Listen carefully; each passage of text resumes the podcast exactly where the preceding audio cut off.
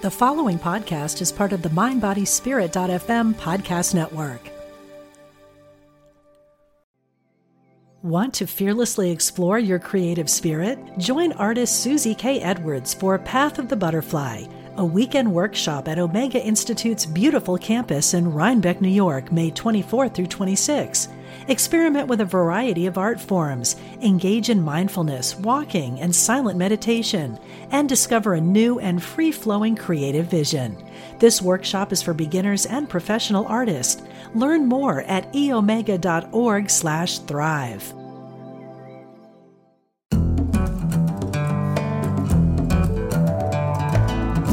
From Spirituality and Health magazine, I'm Rabbi Rami, and this is the Spirituality and Health podcast. Thanks for joining us. Our guest today, Ari Wallach, is a futurist and the founder and executive director of Long Path Labs, a sought after speaker on innovation and AI and the future of public policy.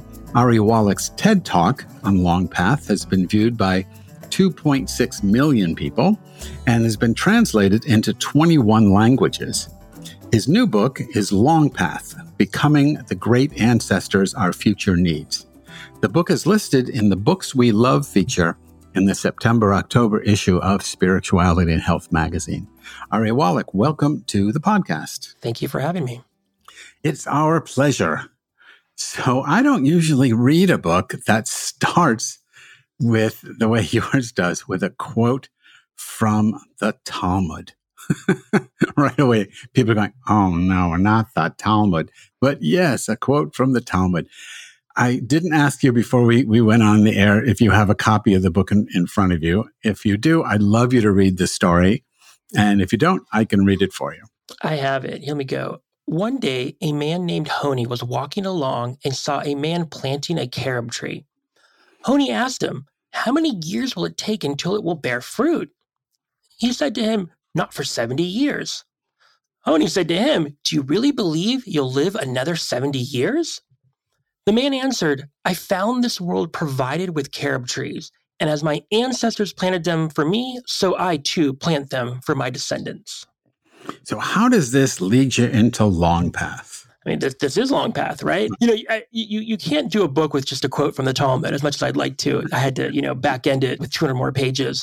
Look, the the way I was, I talk about this a lot in the book, but part of how I was raised goes into thinking about time in terms of kind of past, present, and future. And We can get into that in a minute, but really it's my tradition, my kind of the way I was raised Jewishly was you do what you do for the present, but always with an eye towards the future and the future, specifically the future that you want, not just the future for the sake of it through a temporal lens, but very much for making the world as you wish it to be, not just as it is. You know, my, my father was born in the mid 1920s in a small ish kind of town in then Poland. And as a, as a teenager, uh, as World War II started, the town's was placed, you know, the Jews were placed into a ghetto. He eventually escaped and, and ended up joining the Jewish underground. And when I used to ask him, you know, what is it that kind of got you through? Because he didn't like escape and then kind of flee. He stayed and fought for two and a half years and then was a, a Nazi hunter after the war. I said, what, what got you through those nights where you ate snow or the roots of pine trees? He said, you know, for me, the the revenge was part of it because he lost his almost his entire family but really it was thinking about what i was you know he was even though he was 17 18 19 he said it was really thinking about that I want to have a life one day, with, you know, with a wife and with children and a home and everything that the Germans tried to destroy and take away. I want to actually have that. And so this this vision of a kind of world to come for himself, but also for the Jewish people, was very much what got him through those very difficult years. So I, I, I open with this quote because at the end of the day, when we think about the work we do in the present, both inner journey and outer journey for the world at large, it's good to do it for ourselves in the present, but if we really want to see the world move in the direction that we think it should in our dreams, it's about recognizing that not everything's going to happen in your lifespan, right? We have this thing called a lifespan bias. So therefore, we have to think about the next generation and we have to plant those carob trees. And the book, in many ways, is about getting into a, a mindset, especially during this very chaotic moment in human history in this in this arc, that has you constantly thinking about the actions that you take, both you take them for the present tense, but you're also planting carob trees whose shade you will never know because those were there for you. And so I start with this quote because it's, it's really the one that's been kind of, like, I think in many ways, kind of guided my father, guided my mother also, and, and guides me in the work that I do as well. So I want to, this is sort of in good Jewish fashion. I want to, I'll, I'll see your quote and raise you a quote. Yeah, perfect. so in the book Avot de Rabbi Natan, he has another tree story. And in that book, he says, if you're planting a sapling and people come and tell you that the Messiah has arrived, first plant the tree and then go greet the Messiah. So, how would you take this story into the long path mindset? Look, the the as, I say in the book, the the future is not a noun. It's not a place. It's not a place in time. It's not a place on the planet. The, the future is a verb. It's something that we are continually making. And so, again, in my tradition, we talk about you know the, the messianic moment or the or the messiah and even that i see as a verb right even you know it's it's interesting i was just talking to a rabbi as one does during the high holidays about i you know i said to him i go what what Jewish holidays are there after the Messiah comes? Just out of curiosity. And he was saying, you know, I said, well, we still have the Sabbath. And he goes, oh, no, we won't need the Sabbath. And I go, oh, so I guess Judaism goes away. He goes, no, we're, we're still going to have Purim.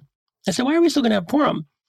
He goes, because in Purim, it's this kind of upside down holiday where everything kind of gets reversed. And part of this is, and he says, in, in this reversal, it's because even if we think we're in this kind of perfect messianic time where everything is amazing, we still need to be recognizing that the universe is going to turn, it's going to expand, it's going to contract. And even in this most amazingness of times, there's still going to be work to do. And importantly, we have to kind of question our assumptions, right? Kind of Karl Popper said there's no one has a monopoly on the truth. I think that's true even after the quote unquote Messiah comes to the messianic moment. We still have to always kind of kind of be a have a pebble in our shoe to kind of check us, even when we think things are amazing. So we have to keep that you you finish planting the tree, even if the Messiah comes, because even if the Messiah comes, like there's still going to be something, right? Nothing. The universe has shown us time and time again when we think it's near or at perfection, it, it never is, right? That violates all these laws of uh, physics and probably even metaphysics. So I, I hear that story about finish planting the tree, and I say this fits in exactly with how I think about the work that we're doing now and the work to be done. Yeah, I, I, thought you'd say something similar. I, I think the challenge that you probably confront with Long Path is the notion that there, no, there's an end, and the end is the desire is to have the end in my lifetime. So, so I don't need long path thinking. I need, you know, because the Messiah is coming in my lifetime. Or if it's not the Messiah, then Elon Musk is going to get me off planet and I'm going to live in a nice condo on Mars or if it's not that, then it's going to be, I forgot the guy who said it, it just went out of my head about just uploading my consciousness into the cloud. And Kurt Kurzweil. Yeah. Yeah. Kurt. So I'm going to upload my consciousness into the cloud. It, it's, it, it, it's kind of a, a, not only a radical short term thinking because we think this is going to happen now, but it's a radical rejection of life. It seems to me of of this world, and, and what the second story, both stories actually, but because the Messiah, people often associate the Messiah with you know, otherworldliness, though not really in Judaism. But because people do, the, the notion that no, plant the tree first and deal with the Messiah second suggests that it's this world that matters. So when you talk about long path, I was thinking like Native Americans talk about think seven generations mm-hmm. in advance.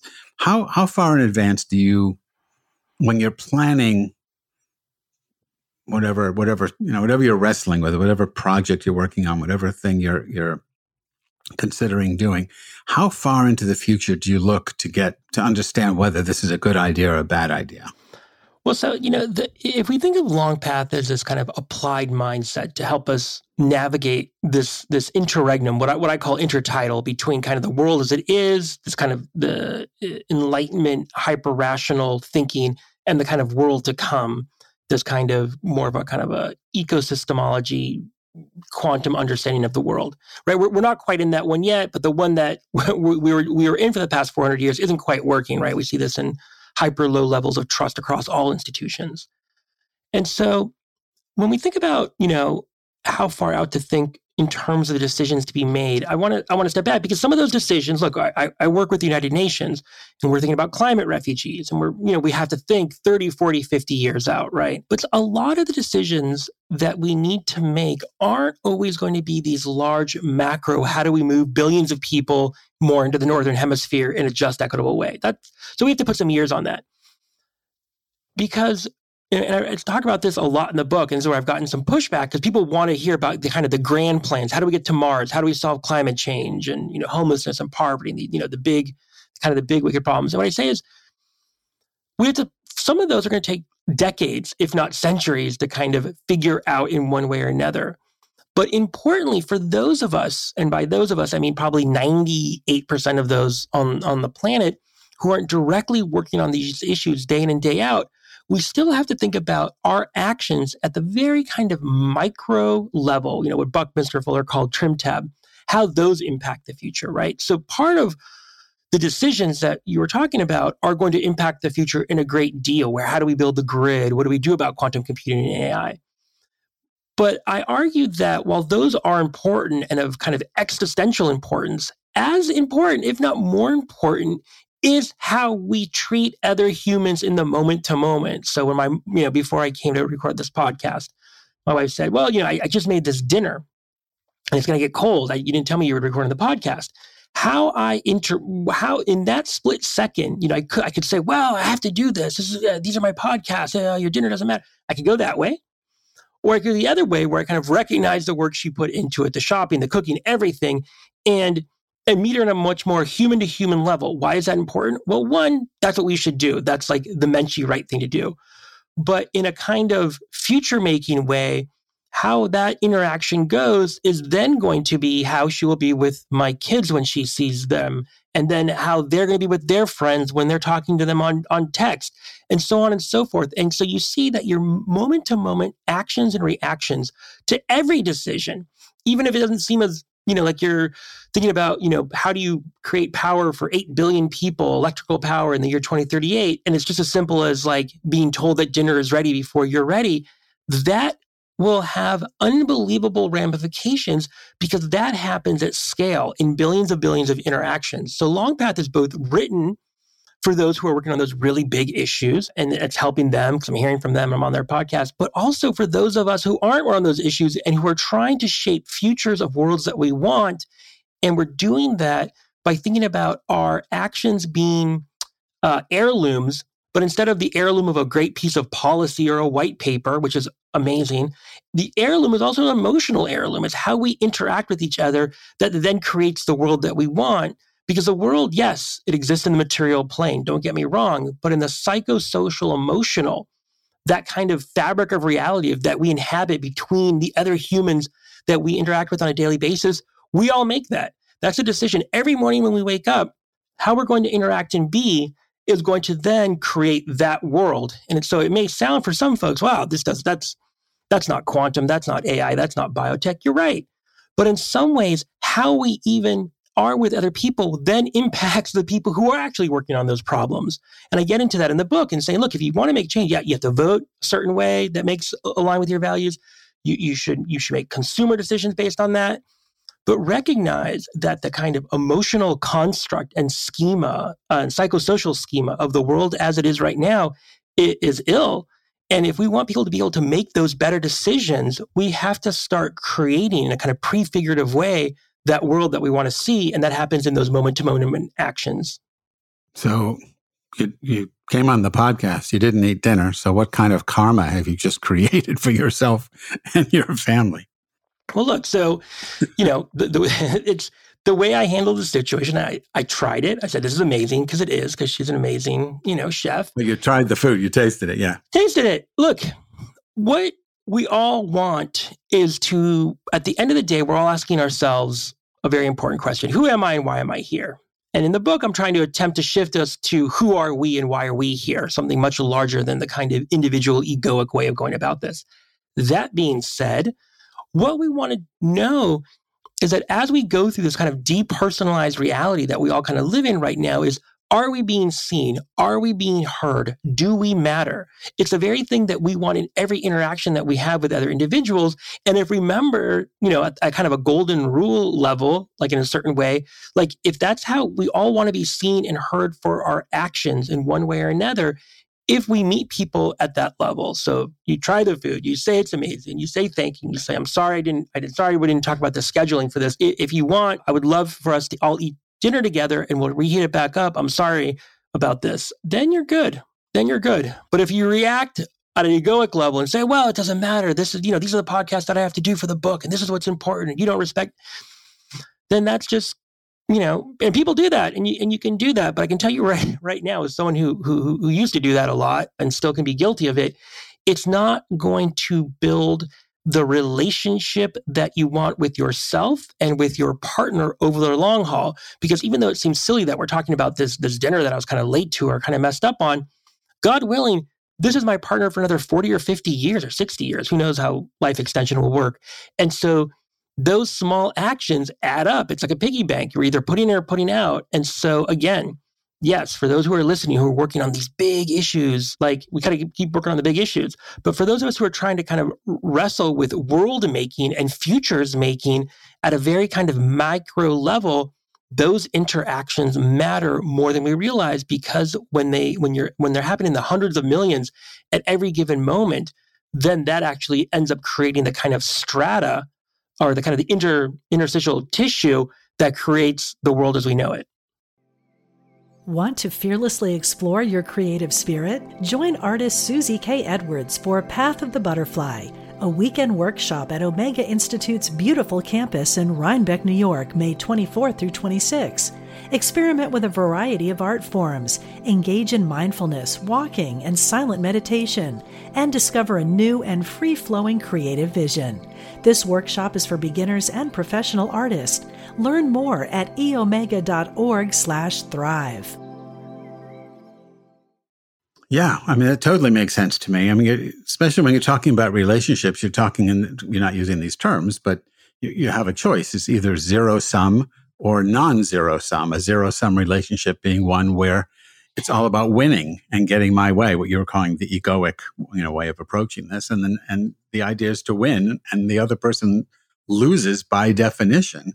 Whereas a non zero relationship is all about maintaining the relationship so that, you know, it, it's what you said. You try to navigate the situations so that there's I don't know if you want to say win win, but it's no one actually loses. And so, what I'm arguing for in the book is that relationship, non zero, uh, you know, win win relationship, not only in the moment, but doing so in the moment that also connects you to future generations. That also becomes win win between who we are now and who our descendants are going to be in the worlds that they're going to live in hundreds, if not thousands of years from now. So let me ask about because you've raised it a couple couple of times, you know, who we are and, and why we're here.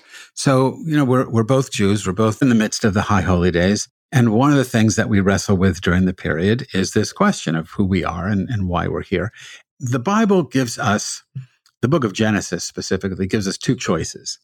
In chapter one, humanity is created after everything else. We're literally an afterthought. The world is created, everything is doing fine, everything is thriving.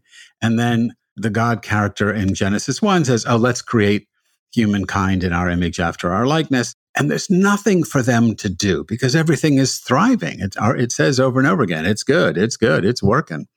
So the only thing that you can do is you know, with with superfluous people is to create a managerial class, which is what the story does.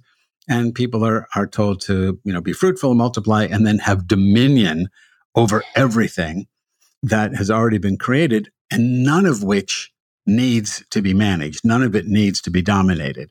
That's one possibility. And I think that's the dominant worldview in the West anyway. Genesis 2 gives us a completely different story. In Genesis 2, it tells us that nothing is, the, the earth is barren. And it's barren because it's missing two things it's missing water and it's missing people to serve, to work the, the ground. And so God in this story brings mist up from the earth and then takes the damp earth and creates the human being.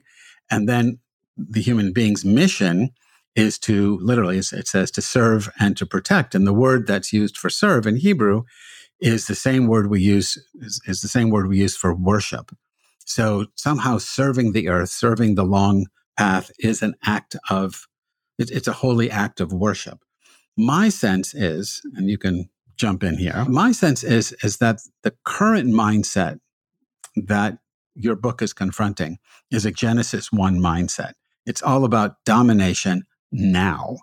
And what you're trying to move us toward in what you call the long path is this service mindset. And it's service in perpetuity, you know, long the long path. What, what's your, your sense of that? I, mean, I, I can't argue with you. I mean, th- that's exactly what this is.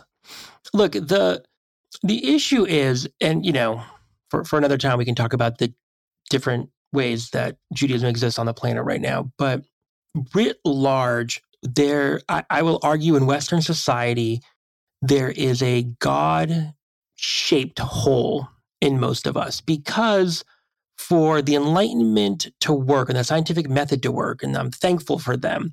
We threw the baby out with the bathwater because we had to throw out God, basically, because we had to get rid of the capital T, capital C church, right? We needed to regain a sense of agency away from that that that the machinery that was the church in that way. So whereas we used to have an audience that we that we served, which was God in a sense, because then we decided again not, not necessarily for Jews, but you know the afterlife, heaven or hell, we lost that in mostly Western society, and so now we're kind of adrift because we no longer know who we're in service to, and so you you you you hit the nail on the head. The attempt, my attempt, my my offering here in Long Path one of one of many ways I think about this moment and how we navigate it is that if we are in service to future generations in an ongoing kind of perpetuity, that what that does is a, a in a material sense, it ensures that they're allowed to flourish and even flourish even more.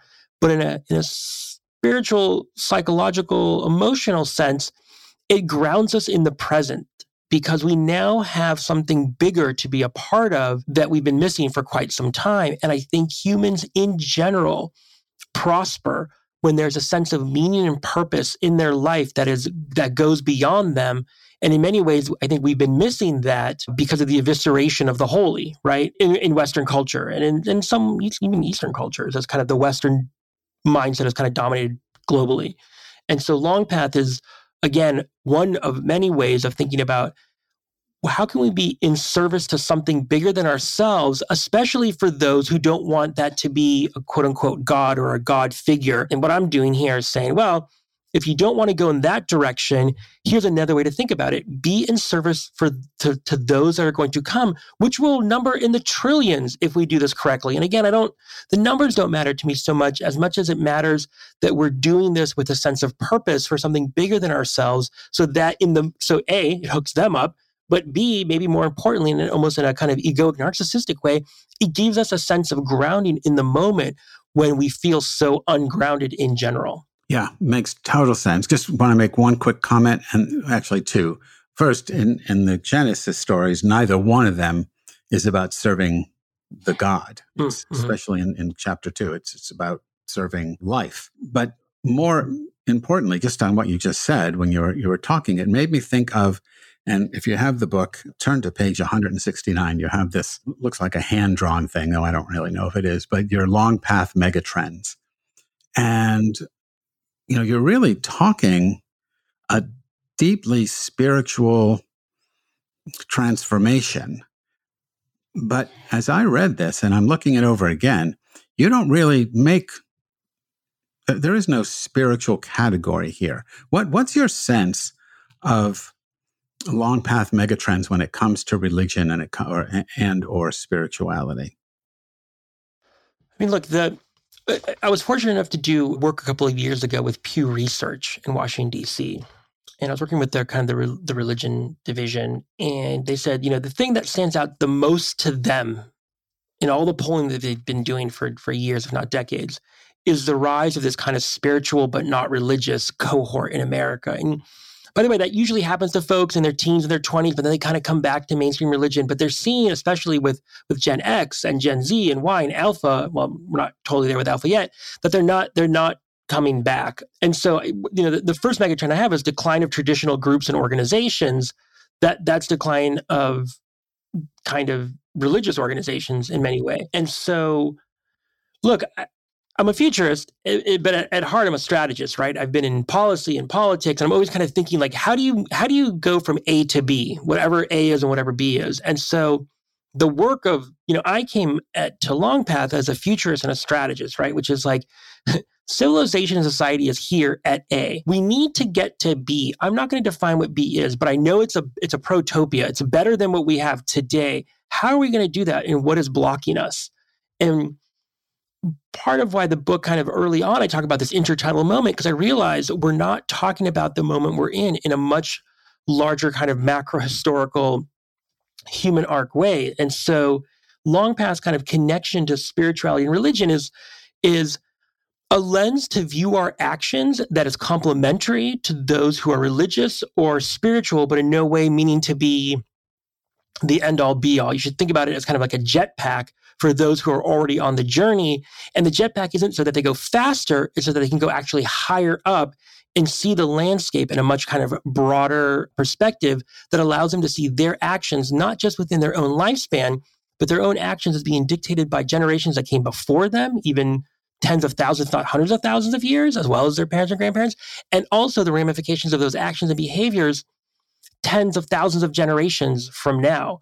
And so long path is meant to be that kind of complementary to those, you know, many rivers, one ocean way of thinking about one's journey in this world. Yeah, that makes sense. I, I would I would suggest that as a futurist, you don't use the jetpack analogy because my big complaint about futurists is where yeah. the hell is my jetpack? Where's it's funny, you know, as I said that, I was like, oh, I don't like that term because I actually have a slide in my talk that's like a jetpack and a monorail. But you yeah, know, right. Where's sometimes we need jetpack? sometimes we need that that hmm. that visual to kind of help us okay. go. I mean, I knew what you meant. I just couldn't let it go. So so let me let me just take it one step further because I'm cognizant of the time. But you know, I, I've never worked for Pew, but I've I've done a lot of research. I have a book that talks about what Pew calls the nones, you know, people who don't identify with any specific religion. My sense was they they don't come back. That really they're outgrowing the religion, and that part of the the the intertidal flux that we are in is that humanity. Um, this is my hope anyway. That humanity is outgrowing the the patriarchal religions of you know the tribalist and patriarchal religions and their mis- misogynist religions of us versus them and and they're hierarchical with men at the top and all this stuff and, and god is almost always masculine. We're really outgrowing those things and we're reclaiming the mystical whether it's within a, a specific tradition or a more a more maybe scientifically articulated sense of mysticism einstein's understanding of, of the universe kind of thing. But that the future, and I, and I don't think it's such so far, you know, so so far off. I think it's happening already. That we're seeing a transformation in human spirituality that will, I hope, only grow over the, the long path that leads us to what the mystics have been telling us, like you said, you look back as well as forward, what mystics have been telling us for thousands of years, that the universe is a manifesting of a singular non-dual reality. I, you know, you can call it in Hebrew we call it chayut, aliveness, or you can call it Brahman or Tao or Mother, you know, whatever you want to call it, and that every living thing or everything is a manifesting of that, and that we can know that we are part of that directly. And when we know that, we can only act for the long path, as you said earlier, according to the golden. And I like the, the Jewish articulation of the rule, which is, you know, what is hateful to you, don't do to somebody else. Mm-hmm.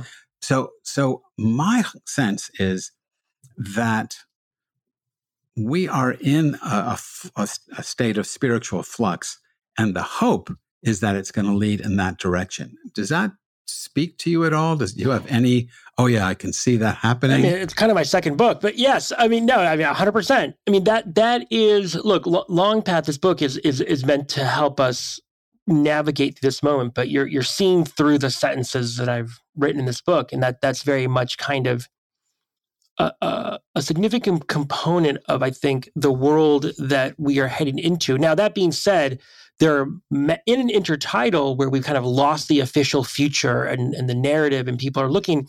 We, we are. It's not going to be so easy, right? We will see the rise of authoritarianism and fascism. We're seeing it right now. We will see it even more so as a kind of loss of kind of spiritual meaning, purpose, and hope happen at the same time as the climate change emergency and crisis.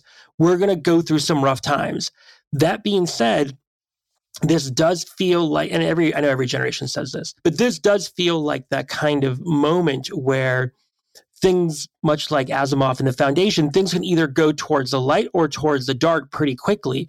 And so Long Path is about recognizing that there are big decisions to be made in this moment, but it's those small decisions at the human level that will dictate in many ways which of those two points we get at in in the near to medium, really in the in the medium term. And I know it's more than just two endpoints. I'm, I don't like to be binary about it, but I agree that there is a a movement afoot towards leaving behind the and, and I should have said that in, in, in the Pew work, yes, they are not coming back, by the way. There's a movement towards that. Now, sometimes that movement gets commodified and monetized. But we what we are seeing, and by the way, what we're seeing, we're seeing this not just in like Gen X and the young folks, we're really seeing this in people in their, you know, 40s, 50s, 60s, 70s, 80s who are who are questioning how they were raised and are really at the forefront of this kind of new spiritual awakening that they may have touched on, let's say in the 60s or 70s, but for, for various reasons it didn't didn't stick in that way. And we are moving into a moment,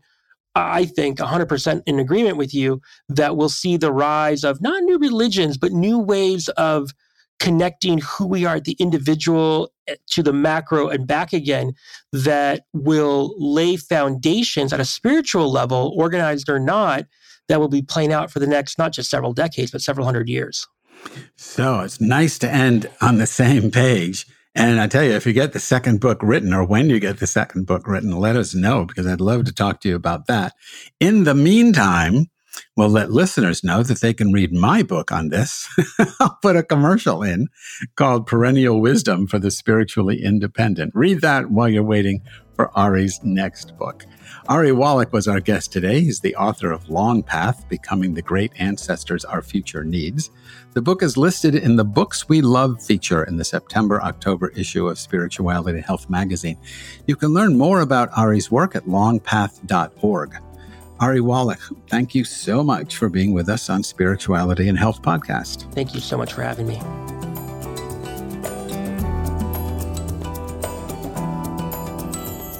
Spirituality Health Podcast is produced by Ezra Baker Trupiano. If you enjoyed this podcast, please leave us a five star rating on your podcast app.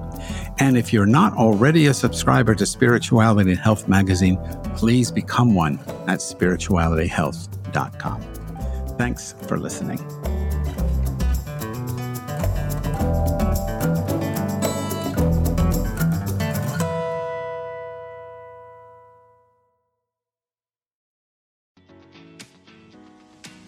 Victoria Moran.